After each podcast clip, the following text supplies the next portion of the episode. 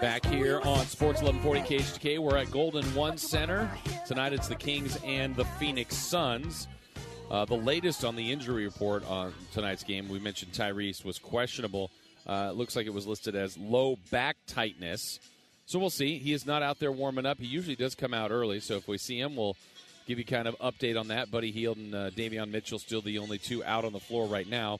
For the Suns, they're not going to have Ayton or Saric tonight. Saric has been out since the playoffs, and uh, Ayton, of course, it's just been a couple games. So we'll see how that goes to close out the homestand for the week ahead for Sacramento after they finish this homestand. They then go to San Antonio, OKC, Detroit, and Minnesota.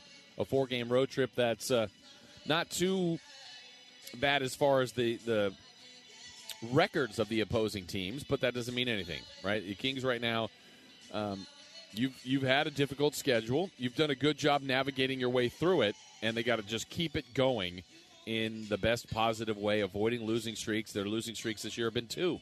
That's it. Two game losing streaks at two. Nothing more than that. No long win streaks either. So I still feel like one of those is coming up somewhere in here, but let's see if it can start tonight against Phoenix. So we'll have game night coming your way at 5:30. Uh, also, one hour from now, I want to talk about the Kings at 10. 10 games in, what I like, what I don't like, what we're seeing, and a couple other proclamations coming your way one hour from now. And at the bottom of this hour, we'll get into the best and worst of the NFL weekend. But looking back on the weekend, there was there was significant events that happened over the weekend that were fun besides the NFL. Uh, certainly, even uh, besides some of the NBA locally. I don't know if anybody out there is, is I hope they're following what's going on uh, with local football here between uh, the high school playoffs that went on on Friday, and it was good to catch up with Joe Davidson from the Sacramento Bee on Friday, but also right here in our region with our college football teams. Uh, Sacramento State and UC Davis both won again. Both are having really good seasons again. Both are ranked. I think UC Davis moved up all the way to number four in the FCS polls. Sac State, I think, is at 12 now. And they're two weeks away from one of what could be one of the best Causeway Classics as far as hype, uh, records, talent, um, what's on the line. It's great. This is really good for our region and for these programs. And being involved in Sacramento State football for so long, uh, it's it's a treat for me to see them play like this consistently the last couple of years and to just uh, dominate lately. Really, I mean, they just beat Cal Poly forty-one to nine. Davis got a really nice win at Northern Arizona, and you've got Davis at eight and one, and Sacramento State at seven and two. And they both play big games this weekend. UC Davis, and they're both at home. UC Davis will be at home for Eastern Washington in a critical game there for the Big Sky. And Sacramento State right now is tied with Montana State for the top spot in the conference, with Davis right behind them. Um, and Sacramento State will play Portland State, who still has an outside chance of making the playoffs. So it's just it was great college football to watch this weekend locally. I hope people are paying attention to it, or at least now starting to get intrigued by it. If you haven't been before, if you've been on the fringes, or you know, there's just so many alumni in our area that are from both schools that didn't you know just leave town. You got a lot of Aggie people in town, a lot of Sacramento State Hornet people, and if you hadn't been out or hadn't been following these teams I'd start to get involved. They're both really well coached. And for the amount of years that I've been doing this, 20 whatever seasons since 97, um, so many years the league was dominated by Montana or Montana State or maybe Eastern Washington or Weber. And those teams are all still good. But to have UC Davis make the playoffs three years ago and win the title in the league, Sacramento State win title in the league two years ago and make the playoffs, they both likely are looking like playoff teams this year could win the title, could share the title for the conference. But Cal Poly, who has been a good team before, has changed their coach and kind of changed their philosophy. And Beau Baldwin's a good coach there. He's going to be really good. There, there could be a stretch here coming up where the best teams in this conference are all from California. And I think that's pretty cool because it hasn't always been that way and coaching can take you a long way. And the Hornets have had good coaches in the past, so has UC Davis, but it feels like it's all lined up right now really well for both programs and getting the support they need, getting the production they need, and it's cool to see. I think I really, uh, really have enjoyed it. So hopefully, you guys have checked that out. As far as college football, the other games over the weekend is from the FBS level. Georgia's the clear cut number one. And we'll talk to Chris Landry tomorrow instead of normally Wednesday because of uh, the earlier Kings game on Wednesday.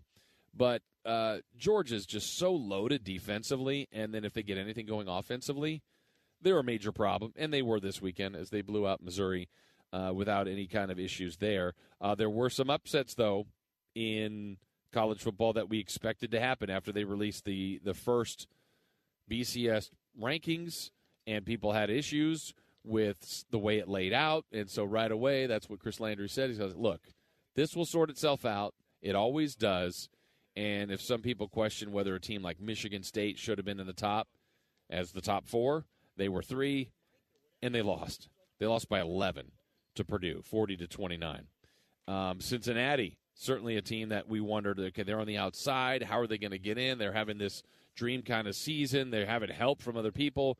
Can this be a team that gets in? Well, they weren't. They were at six. Well, they had a scare, but they prevailed, and so they get a win that they needed. And Oregon was uh, another team that was in the top four. They won, like the only chance that the Pac-12 will have. Uh, they got the victory um, over the weekend by 10. I felt for a team like Cal this weekend.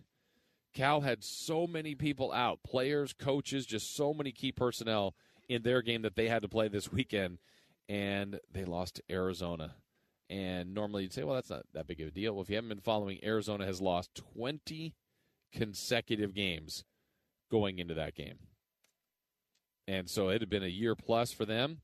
And Cal you can write it off as to everything that had gone wrong in that with all the people that were out, but that really was kind of a brutal loss for them. And so college football still had their eventful weekend, still a couple more important weeks left as we get down near the end. And again, tomorrow uh, they'll have the new polls out for the week as far as how the BCS looks, and uh, certainly um, at the FCS level, I hope you guys are following what UC Davis and Sacramento State are doing because it's it's pretty great stuff for our region. I know they're recruiting even better locally, and all these high school players that are playing Friday night, they've already committed to not all of them, but some of them have committed to UC Davis and Sacramento State. And I think that's just good to keep the pipeline going, keep this great region of football and good tradition and good coaching at the high school level, even into the college level going. And um, it's nice. It's nice to see that. And when these guys stay home and produce, uh, it's really good for those programs. So really, really cool stuff there. All right. Uh, do want to tell you again, we are brought to you by Capital Casino, as Capital Casino is back with indoor gaming and dining located inside at 411 North 16th Street in downtown Sacramento. All right, we will take our uh, break here. We'll come back. We've got more to get to, including best and worst of the NFL weekend. When we come back, we've got some baseball news. Gold gloves were handed out today, qualifying offers, and some baseball news to get to as much as uh, more football and the Kings tonight. That's all straight ahead right here on Sports 1140 KHTK.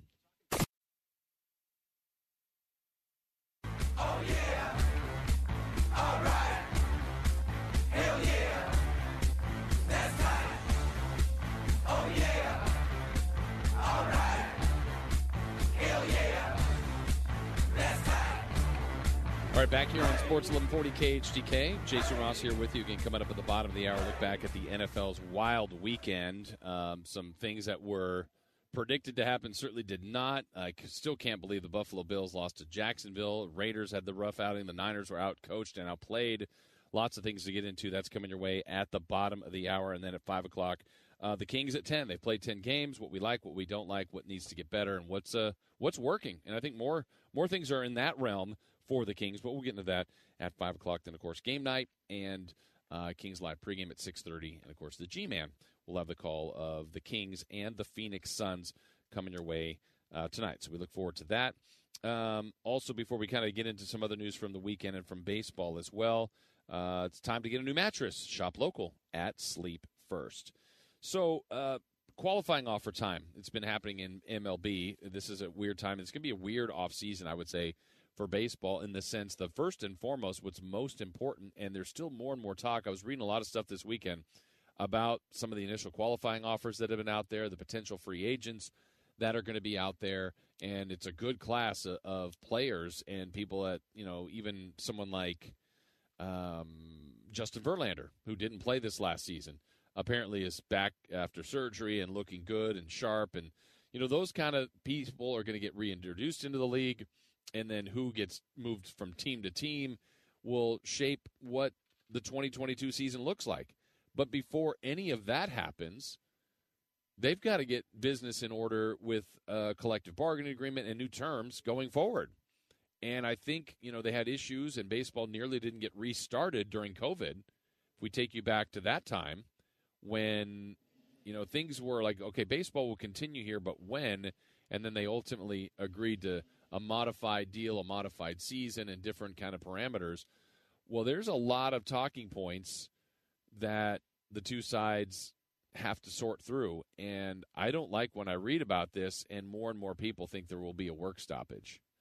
And I don't think of all, I mean, it's never a good idea. I've said this and I'll continue to say it.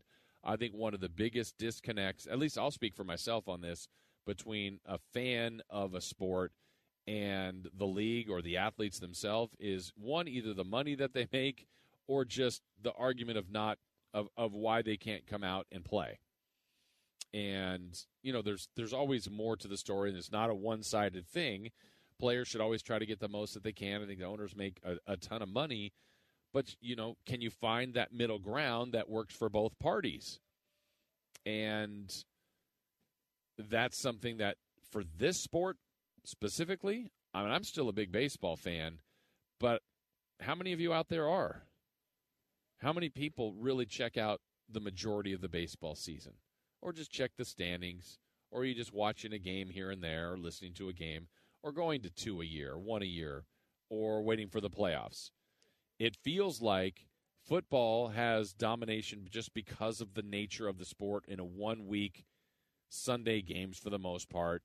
Um, each week feels like it has so much importance, but you play a series in May between the Giants and the Pirates, let's say, midweek. Tuesday through Thursday. How important is that series?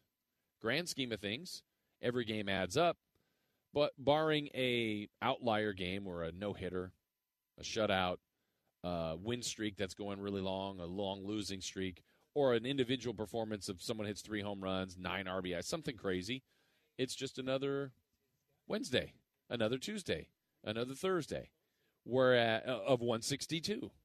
Whereas football, when you play this few games and it's once a week and the high, it just it it lays out so much better. NBA is cut in half basically in the amount of games, and you know some some say they wait till Christmas, even after Christmas, to even get involved in the NBA. It feels a little different here, being that the Kings are here, and I know a lot of people are passionate about them, and we cover them a lot.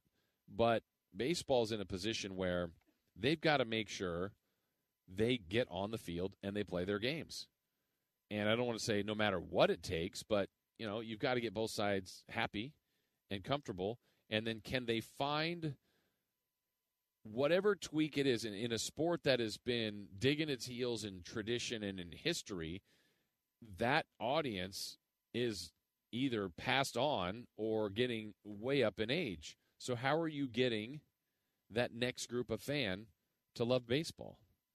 when one of the biggest complaints has been pace of play, and yet this year, with some adjustments, it still was, I think, by time, a slower year than any other year before. So I don't know if a pitch clock will do it, a, stricter one, a shorter one. Um, they've gimmicked up the game a little bit, eliminating shifts. If they do that, does that help? DH in the National League, does that help? Um, the fact is, baseball, I think, is talking about these things. That's healthy. But can you get more people involved? Do you play less games? Is that going to do it? Then you got the argument for people. Well, uh, part of the charm to me in baseball is records that get broken. And it's going to be a lot more difficult to do it in a shortened season or shorter, but maybe that's better for the game. There, there's a lot of things to look at and a lot of things to for baseball to work on to get more people intrigued and excited and passionate about it because there's good players. There's some really good young, talented players that are out there. And teams now are going to be starting their qualifying offer process and have already, like the Giants did a, extended a qualifying offer for Brandon Belt. Um, gold gloves were announced today. You get a gold glove in Brandon Crawford. That's no surprise. I mean, how good is Brandon Crawford? not only, I mean, most times when guys age in their career, they kind of figure it out. They're just how to hit. Like, just they they've got the full concept of they've seen everything. They're comfortable. They know how to get out of slumps. It's just slumps are shorter. Um, they can hit to all fields. They, they've kind of mastered the craft.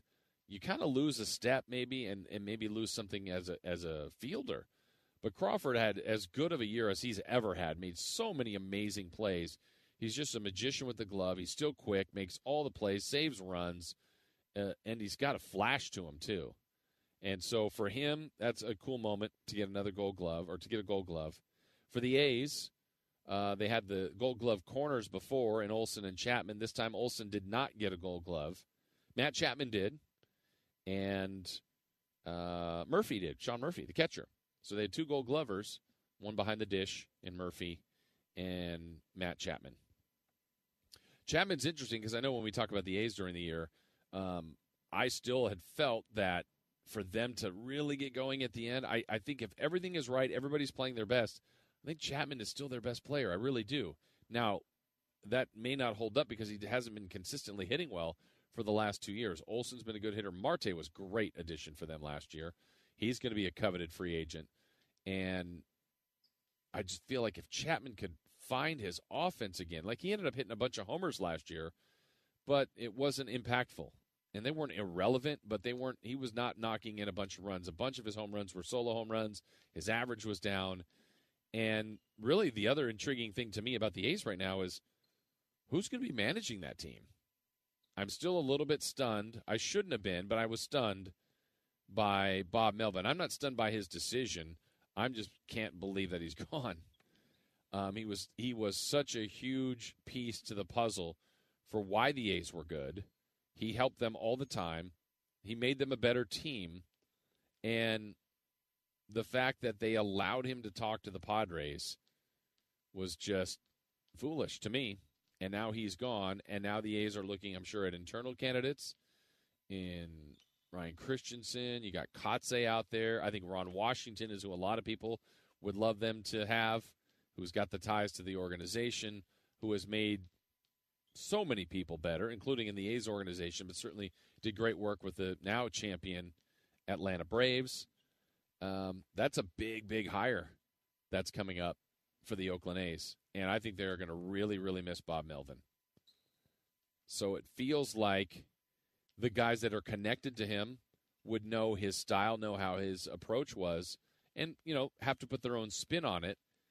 But I think Ron Washington would be a really popular move if the A's can do that. And others, you know, reading about the A's, this feels like this might be the, just the start of things.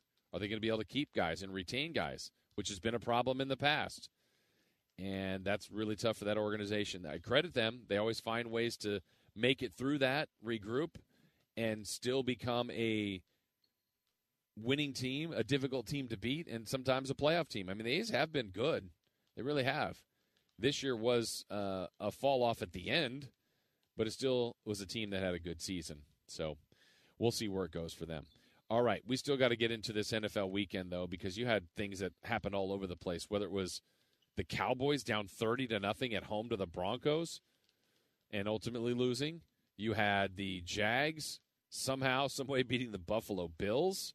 All these first place teams had a bad day. Then there's that Chiefs Packers game, which was supposed to be the game of the weekend, and Aaron Rodgers isn't there, and it was that was awful. It was not a good football game, though the Chiefs did win. We're going to get into that, the best and worst of the NFL weekend. When we come back, we also have to talk about the Kings through 10 games and the crossover, all before we get you to game night as we continue right here on Sports 1140 KHTK.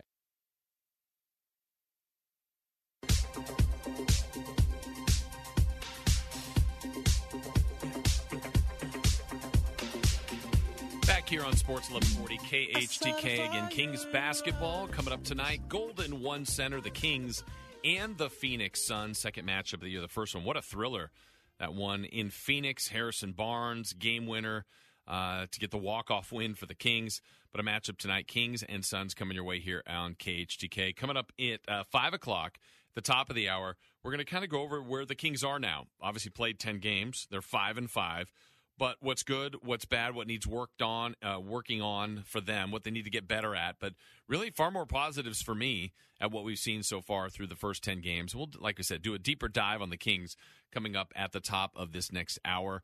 Uh, and then we'll also have the crossover from the morning show, which is uh, going to tie into De'Aaron Fox. A good question that Dave and Jay asked this morning that we'll have some numbers for you to close out the show before we get you to game night. So uh, that's all coming up. I wanted to get into football because this last weekend, uh, one of the beauties we say on every Monday is the NFL just you don't know what you're going to get. And this was a, a head scratcher of a weekend in the sense that – I think if you had an opinion on who you thought was good, this weekend could have wrecked that a little bit for the most part, right? You think about teams that were going into the weekend in first place, Cowboys. Uh, you think about uh, the Raiders, and we'll get into them in a second. Uh, the Bills, team I've been very high on. Um, the Packers technically were in first place. You understand what why they may have lost, but um, Rams have been looking good. So it was it was one of those things where the NFL – showed itself as to why it's a great league because you can have an opinion, you can think who's going to win, uh, but the other team's trying to win too. And the other teams showed up well this weekend, kind of the underdogs. And we'll get into that, kind of the best and worst of the weekend around the NFL. Who had the best weekend? Who had the worst? So we're going to do that here in this segment. We got to start with uh, with our teams here. Uh, I say locally because the Raiders still have attention here, but we're going to start with the 49ers. And okay, 31-17 was the the official loss here yesterday for the Niners at home to the Cardinals. Let's hear how it uh, sounded from the Cardinals radio network. So the Arizona Cardinals, without their quarterback, without their top two receivers, without their special teams coach, win again on the road. 8 and 1, 5 and 0 away from home. 31 to 17 the final score. Yeah, you heard all the things that were missing, right? You knew that coming in that likely Kyler Murray wasn't going to play. DeAndre Hopkins wasn't going to play. What an opportunity for the 49ers also to be back at home, thirsting for that first home field win.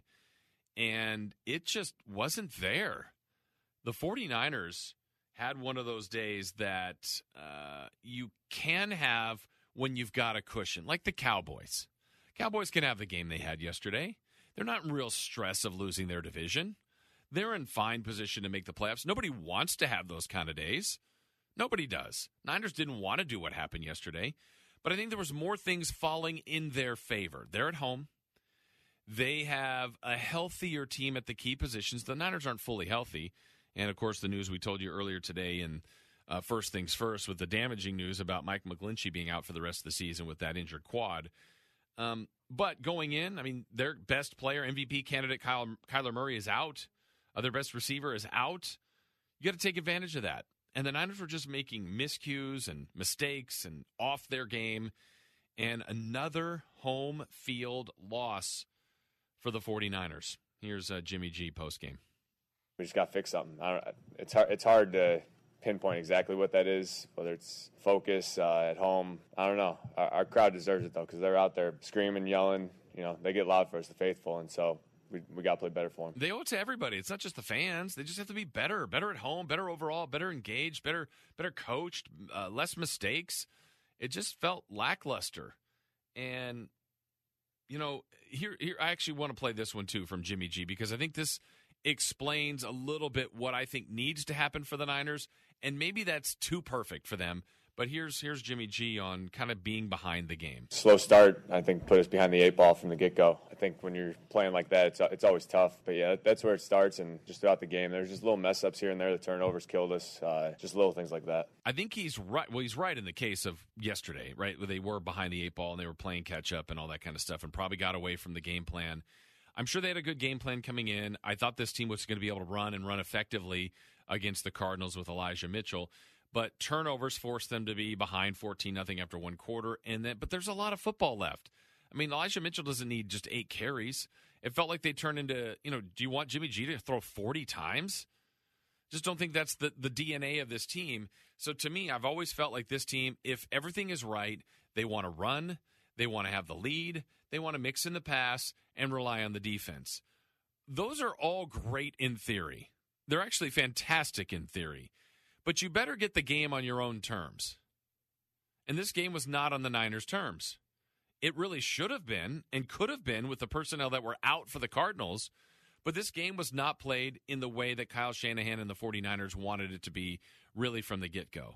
And when that thing got to uh, 24 7, 31 7, then okay, we can't be a running team. I think you can. It's just there was, you know, you're thinking about the number of time left and amount of, you know, how are you going to get this done in the amount of time? Well, turnovers hurt them. Poor play hurt them. I thought the defense could have helped them out even more than they did.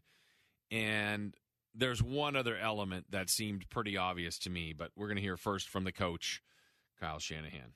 We didn't play very well today at all. I was real disappointed. Thought we'd play really well. I thought we'd even improve from the week prior, um, but obviously didn't go that way. It was extremely disappointing. Um, I didn't think we tackled very well. Um, I didn't think we had 11 guys swarming to the ball enough. Uh, I think we made it pretty easy on those guys. All right. Shanahan frustrated, obviously, and understandably so.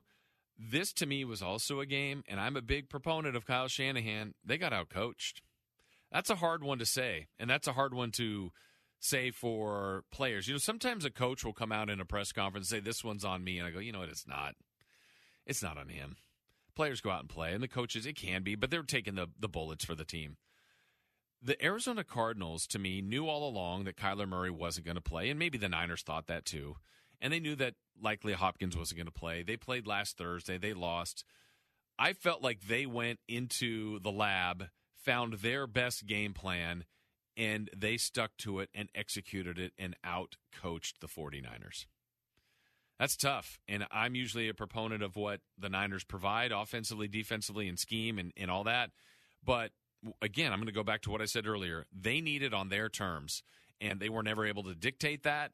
They never got control of the game in that way. And 14 nothing first quarter is not good, but you can come back from a game like that. You can. And they just kept making mistakes, couldn't punch in enough big plays and just got off the schedule. And getting off schedule because of the other team out executed, out coached. I just, you know, they ran the trick plays. They just did everything seemingly to me better than the 49ers and a team that was when you're under personnel, you really kind of have to coach your game your way through it. And the Cardinals did that and the Niners didn't. And this doesn't bury the 49ers by any means. I mean, they're three and five. I don't like where it's going. But as we've said and we'll continue to say with that extra spot available in the postseason, there's still opportunities here, but it's got to get right soon. I'd said going into last week, you had two games coming up that were critical. You didn't have to win both. You likely don't want to lose both. Well, you've lost the first, and now the next one's the Rams going to be a little bit bitter after losing this last game. So the the field you're worrying about, if you're a Niner fan and you want to get in, this is this is the group of teams we're talking about: Falcons, Panthers, Vikings, Seahawks, Bears, Eagles, Giants. Niners look like them to me. Uh, they might be a little bit better than them. Might not be. Obviously, at this rate, they got to figure out something at home because this home record's not going to get it done. And uh, they get the Rams next. But uh, certainly, the Niners are on the very, very short list of teams that had a disappointing weekend. All right, now let's go to the Raiders also disappointing. I really was was liking where the Raiders were coming into this week, um, but curious as to how they would play based on the circumstances of the week. Now, nobody else had to go through what the Raiders had to go through, and uh, maybe sometimes it's just playing football is the best thing that can happen to you. But talk about another team that was just off. I thought Carr was off. I thought the team was off. That there were chances to to get separation in the game, still chances to come back and win the game and they just kept making mistake after mistake and just left the Giants in the game. And the Giants, to their credit, got the win, got it done. And uh, let's hear from head coach Rich Bisaccia on really the emotions of the week, but the emotions of the team and how it affected or impacted the game, if at all. We didn't see any issues with their emotions or any issues with their resilience or any issues with their effort or any issues with their attitude or their poise or the way in which they represented their team today. Uh, I thought that was all good. All right, we're going to stick with that theme, kind of the emotional theme of the game, and hear from Derek Carr on the emotions. I thought mentally we were ready. Myself, I was ready to go. I was excited just to play football. I don't think that emotions or anything like that were uh, into it. The second interception, Zay ran a double move. I tried to fit it in before the safety got there. He got there. That had nothing to do with emotion. you know, that just that was a decision that I made, and it, uh, it didn't work out. Okay, so now that just gets into the game, the nuance. What was happening? What was going on inside the game? Raiders came in as a small favorite. I thought they would win. Uh, traveling cross country, all that. Okay, sure. But Raiders have won their last couple of games, and you know, having Josh Jacobs back, having Darren Waller back, uh, Carr was off. Carr wasn't his typical self. Mean, they had some hurries. They only sacked him, I think, once or twice, but he threw a couple of picks, and there just were opportunities that this team had. And it was the ex Raider, Devontae Booker, had a really good rushing game against them, he had nearly 100 yards. But it just felt like the Raiders were just kind of trudging along in this one. I don't, I don't even know how else to explain it. It just felt like there were opportunities there for this team. Um, and I just, they just didn't get it done. Didn't look sharp, didn't have their best game. And I can't wait. I don't know how to impact, you know, that Coach Bisaccia and Carr both saying, yeah, I mean, it was an emotional week, but they can't, they, they're not putting that on this game. I like what Carr said there, um, or let's hear him say it here, actually, about just really just being better overall. Honestly, at the end of the day, we just need to be better as players. Coaches did a great job. All of those things. I got to be better. This one's on me. And he's right. He's got to be better. The team's got to be better. I know they're more they're more than capable of doing this. This was just a nice opportunity to kind of stack on here and, and maybe take advantage of a a division that's not great and get a win. They had beaten the Eagles. Um, they still have the Cowboys later, but I thought they'd get the Giants and get even just in a better position. Now it sets up for a big one Sunday night when the Raiders will be at home Sunday night in Vegas against the Chiefs, who got through their game this weekend, but uh, just five and four, and the division is is really becoming interesting. And if you're the Raiders, what you what the week did for them is uh, they're the only one that lost. They watched the Broncos get a win that people didn't think would get, myself included. The Chiefs figured out a way to win against Green Bay, but still they aren't right. And then the Chargers had the ball last and got the last points of the game in Philadelphia. So that division is Chargers 5 and 3, Raiders 5 and 3. Chargers would have the division based on the head to head right now. Chiefs 5 and 4 and the Broncos 5 and 4. So the swing of that, I mean 6 and 2 obviously looks better and then it takes less pressure off this Chiefs game. But now all of a sudden the Chiefs game much more pressure on it for the Raiders, being that it's at home. And uh, I look at this last weekend as a missed opportunity. doesn't doesn't derail too many things, but a missed opportunity to just get yourself in a better position. But it was part of a, a really odd and bizarre weekend, I would say, in the NFL. And I loved it. I absolutely loved it. We talked about the AFC last week when I was saying every time we kind of believe on a team, believe in a team, we get let down in the AFC. It's happened. It's happened when Baltimore was cooking. Then they had a weird loss. Oh, here comes Cincinnati, this young upstart team. Then they kind of go backwards. Um, the Chargers were rolling. Then they lose two in a row. Um, the Bills are the latest. They're my Super Bowl team still. And what? What are they doing? How are they losing to Jacksonville? And not even scoring either. That game was just a bizarre, bizarre day. So if we look at the best and the worst of the weekend, uh, let's go to the best first, or the best list first. And um, I'm going to start with the Sunday night game and the Titans. How great of a win is it for the Titans to go into Los Angeles? The Rams get all this attention last week by adding Von Miller.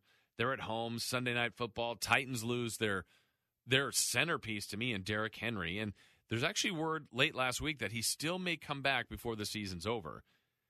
But they didn't do it with this amazing offense. They shut down the Rams' offense. It was the Titans' defense.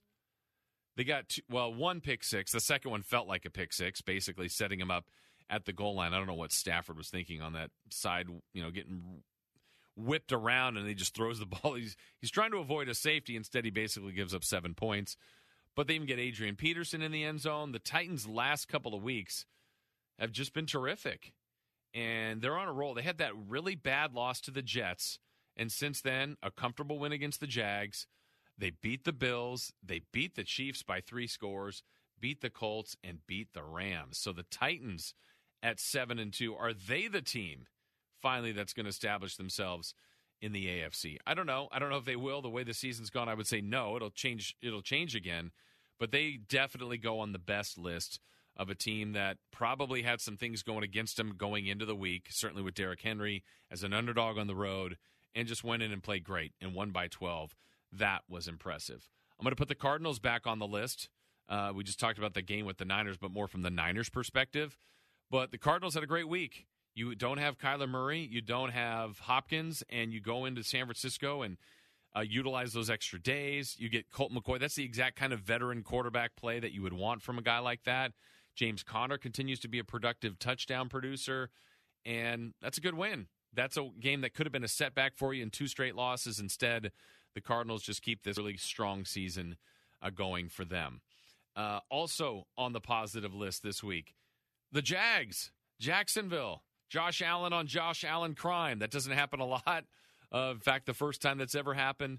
But that was cool for Jacksonville to get a home field win. All field goals, no, no sizzle to that game. But to hold Buffalo to six, to win that game, it's not going to kickstart Jacksonville, in my opinion. But for a week, you get to end up on the best list. And that's really good for them. Watch out for this team I'm going to put on the best list, too the Patriots. I was kind of thinking, nah, it's not happening this year. They were just kind of going up and down, up and down. But three wins in a row. Remember when they put over, over a half a hundred on the Jets? Then they got the Chargers. That was a really good win.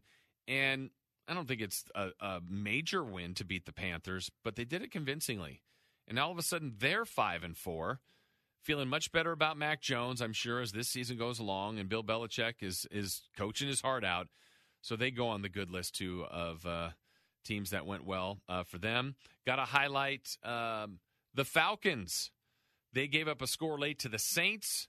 Looked like they were in trouble, but they go down the field and get a walk-off field goal, and the Falcons are four and four.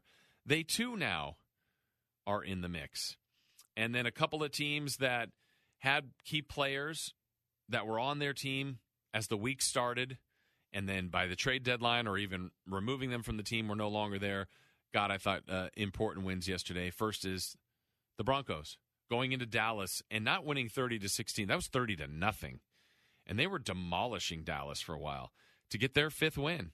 That's after losing Von Miller. That could be a message to the locker room of a little bit of deflating of a centerpiece that that defense has had for years. But they move on from him, and here goes the team, and they just cruise and play really well and get a quality win in Dallas. And then the last one I'm going to put on the best list too is uh, the Browns. The Browns kind of go through that turmoil of Odell Beckham. We'll see where he ends up maybe as early as tomorrow.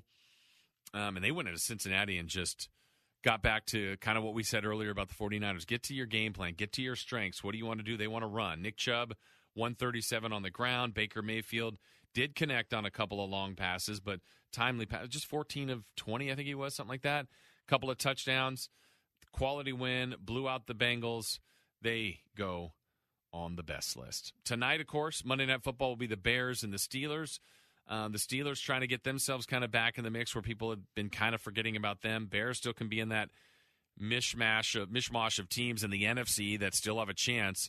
Uh, certainly with that 17th game too. So there's there's still quite a bit of football, quite a bit of football to go. All right, now we got to flip it and go to the other side of things. The teams that had a a bad week this week. Um, I'm going to put two in here, and they were the same team, same game. It's the Packers and the Chiefs. And the reason the, a team that won had a bad week, the Chiefs, they're, they're still not right. They're still not right. And, and maybe this is just who they are. Maybe I'm foolish in thinking, when are they going to turn this around? They played a Packers team without Aaron Rodgers at home. And it was 13 to 7. No points in the second half. And Kansas City, the most important thing for them on the credit is that they won. But I'm going to maintain that the Chiefs just it, when when is that breakthrough game going to happen? The weapons are still there. It just it hasn't clicked. I mean, Mahomes. I, I got to look up Mahomes' final box score because I know it was way way down. Yeah, he completed 20 passes, which is great for of 37, but for 166, got sacked once, no interceptions. That's big, but just one touchdown. Jordan Love on the other side, the Packers a negative two. I mean, they just kind of had to get through the game. They're not in any trouble here. It's seven and two a lot of turmoil, a lot of stuff they had to go through with Aaron Rodgers during the week.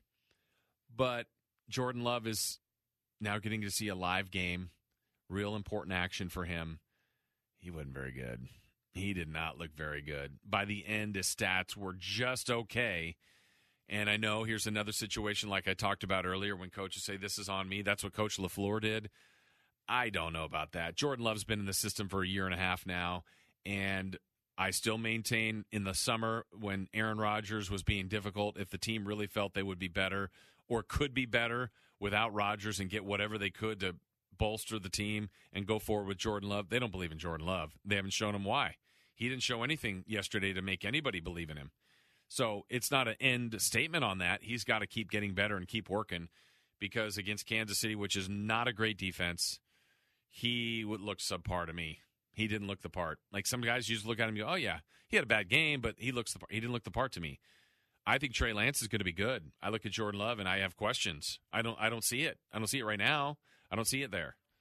And his performance, I think, would be disappointing for the Packers organization, and also validates why a guy like Aaron Rodgers is the MVP or uh, MVP candidate because he had been playing like one, and then without him, oof, it did not look good for Green Bay at all. So I would put them on the on the bad list or on the negative list for the week. A couple of the teams to highlight. Um, I'm not going to put the Cowboys there because I'm not that down on that. I think they're just fine. I think they'll be o- okay here. I got to go to the Raiders. Raiders, you had an opportunity. You had uh, a team t- that you can beat and probably should beat.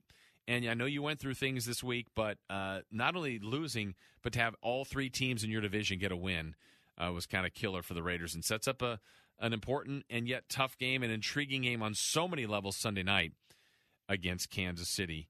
Um, let's see who else we had here on this list. I also am going to put um, the 49ers as well. As we mentioned earlier, feeling like they were out coached, which is something that just can't happen in this league. Um, and when the Cardinals didn't have all their personnel, that's a game you just you just have to lock in and find your way. And unfortunately, they didn't. Uh, some of the other games, just to to acknowledge that we didn't really talk about. Uh, the Dolphins beat the Texans. Someone had to get that one. Word before that game about Tua Tagovailoa was not going to be able to play, so they went to Jacoby Brissett. He was fine. 17-9 feels like what the Dolphins versus Texans game would be. That's exactly what it was. I actually was a little bit more optimistic on the Texans with Tyrod Taylor being back in the mix. But right now, those look like two bad teams. Dolphins just get their second win. Texans uh, drop to one and eight. The Saints had their opportunities with Trevor Siemian guiding the uh, the team and the offense. Um, Taysom Hill had a couple of plays where he ran in there, and when the Saints got the late score on their comeback, but it left about a minute or so on the clock, maybe a hair less. And Matt Ryan led the Falcons down the field into an impressive uh, final field goal to win that one, 27 25. But I just thought this weekend in the NFL gave us so much uh, uncertainty as far as who's good, who's not. I mean, the teams that didn't play, like Tampa Bay, it was good for them just to watch some carnage go around uh, the NFC around them. Uh, it was nice for them to have the weekend off. Seattle uh, didn't play. They're getting some news. Looks like that Russell Wilson will be okay to play after he injured that finger. He's missed the last, what, three games or so. So that's good for Seattle. That's not good for the 49ers because that's a team that obviously is much better when Russell Wilson is in the mix. And and now that we've gotten to this point, basically there's an 18 week season, right? Teams will play 17 games uh, with a bye week, and we've played nine after tonight's Monday Night Football game. So further evaluation on the teams, further opinions on what we think we see out there. We've made it this far, and you have just one team in the NFL with one loss, and that's still Arizona and there's still one team in the league. There they are, the Detroit Lions, without a win at 0 and 8. Now they had a good weekend, I guess, because they didn't play, but um, there's good parity in the league. It, it does leave you scratching your head, like we said earlier, on who's good. Bills, a first place team, lost this week. The Ravens are in first, but man, they needed overtime to win. Titans look good as a first place team. Raiders were in first, they lost. So there's half of the AFC first place teams that lost. And then in the NFC, Cowboys, first place team, still no jeopardy of losing that, but they lost. Green Bay, first place team, they lost. They're also a couple clear of, of second place. I mean, the Vikings are three and five. Cow, uh, Packers are seven and two, much like the Eagles being three and six, and the Cowboys six and two. So those two teams, it's not that concerning that they lost, but first place teams that went down. Tampa's in first; they didn't play. And Arizona, I thought would lose to the 49ers, but Arizona didn't. They got the win. So congratulations to them. And then uh, tomorrow on the show as well, after this game tonight between Chicago and Pittsburgh, we'll give you a brand new uh, kind of power rankings, the top five, bottom five in the NFL. As uh, obviously with the results over the weekend, there'll be some some juggling going on, and we'll have that uh, coming your way tomorrow. All right, when we come back, the Kings. The Kings tonight get the Phoenix Suns. And Phoenix, think about what they've done since the Kings played them last. They haven't lost. Kings gave them that loss to put them at one and three, and Phoenix right now is five and three. So they've won four consecutive games. They're going to be playing without DeAndre Ayton tonight, and the Kings should be uh, fairly healthy and ready to go for this one at five and five. So that's ten games in for the Kings. When we return, we'll talk about the Kings at ten. What it looks like, what's good, what's bad, what needs work. We'll do that when we return right here on Sports 1140 KHTK.